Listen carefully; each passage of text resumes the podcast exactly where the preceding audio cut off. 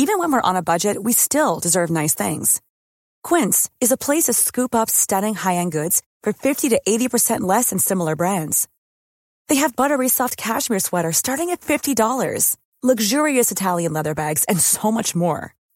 Plus, Quince only works with factories that use safe, ethical, and responsible manufacturing. Get the high-end goods you'll love without the high price tag with Quince.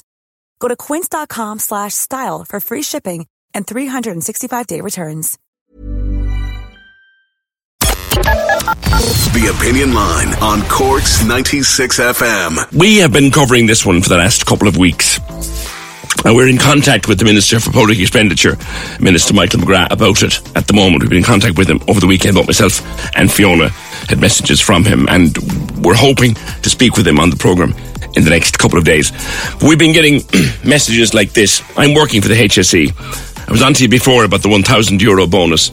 It has not yet been paid to some workers. I find out, found out now it's been released to our payroll, but there's an official holding it up the private sector have already got their money. Can anyone please explain what the holdup is? Because we're not getting any explanations. In this case, it doesn't even seem to be the government's fault. We deserve it, but at least we deserve an explanation. Hi there, I work as a contract cleaner in HSE building. We've been told we're not entitled to the payment. Even when one of the main contract cleaning companies in all the hospitals. We've been cleaning COVID wards and COVID rooms all throughout. This seems very unfair because if we didn't do our jobs, then the nursing homes, the HSE buildings would all be in total chaos. Many of the staff working for the company have high risk family members at home, including myself. Those kind of messages are coming into us for weeks and weeks and weeks. Now, Colin Porter is uh, the INMO, the Irish Nursing and Midwives Organisation's Assistant Director of Industrial Relations. Uh, Colin, good morning. Have your members been paid yet? Hi, PJ. Thanks, thanks for the, the call today. Uh, no, um, simply uh, the, the, case Cross Cork, our, our still haven't been paid. As you know, uh, nurses, midwives, and other healthcare staff that you mentioned there, they really were the backbone of the national response to the, the COVID pandemic. And the very least that they should expect is timely payment of their COVID recogni- uh, rec- recognition pay. And unfortunately, this isn't happening. I know you kind of mentioned uh, Minister Donnelly there, and despite um, comments from Minister Donnelly in Cork last Friday, there are. That line is breaking up on, on, on, on me, Colin. Let me see if we can't improve it. So, your members haven't got it yet, Colin, no? Yeah, no, that's that's what I was just saying, PJ. Uh, yeah, they still across Cork, they still haven't got it, and the, the least they expect um, should be the timely payment of their their COVID recognition pay.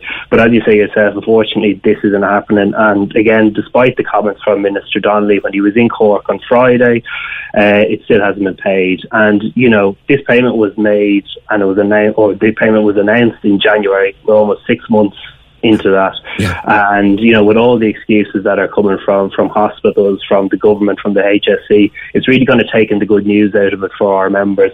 Now, we do expect the payment to be made to staff in the Mercy this week, but as you say, staff in uh, uh, CUH and in other HS settings, such as you know nurses working in the community, they're still waiting. Um, and if other hospitals across the country are able to make the payment, we have seen some hospitals make that payment. There really is no excuse. So yeah. I know you kind of referenced the, the red tape around the payment, and this really has to be removed. And the promise made to nurses and midwives and other healthcare workers, yeah. this payment does have to be made. So and as well, our, you know, nurses and midwives they have seen the government act quickly when it comes to making other payments related to COVID. Yeah. Uh, but the same urgency doesn't seem to apply when it comes to nurses and midwives who, you know, and along with other healthcare workers, really were the backbone of the national response to the COVID pandemic. Yeah. CUH gave us a very, very brief statement in which they said the process has commenced. Eligible staff will receive the pandemic payment in the coming weeks. That's all they said. Yeah, and, and that's the same what they're saying to us as well.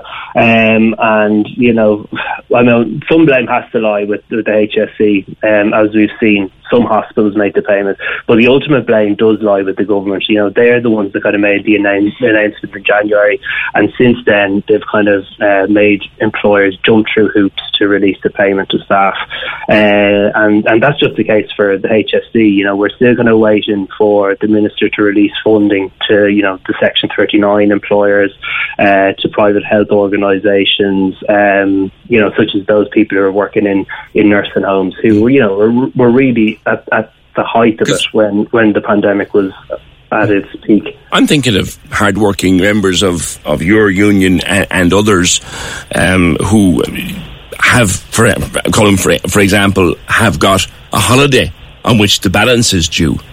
Yeah, uh, absolutely. Yeah. And, and, and like, they they were hoping on this. They might have even gone and booked the holiday on the basis that they can afford it with this money.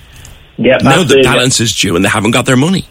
Yeah, absolutely. That that's kind of you know this good news came through in January. Um, you know, our members thought that the payment would be coming through. I think the public in general were saying, you know, this is well deserved, um, and, a lot of people have done that. You know, they were unable to take their annual leave during the height of the pandemic, you know, often working way above and beyond yeah. um, what was expected of them. And, you know, the, the least they could get is some kind of monetary recognition that they could use to go on a holiday.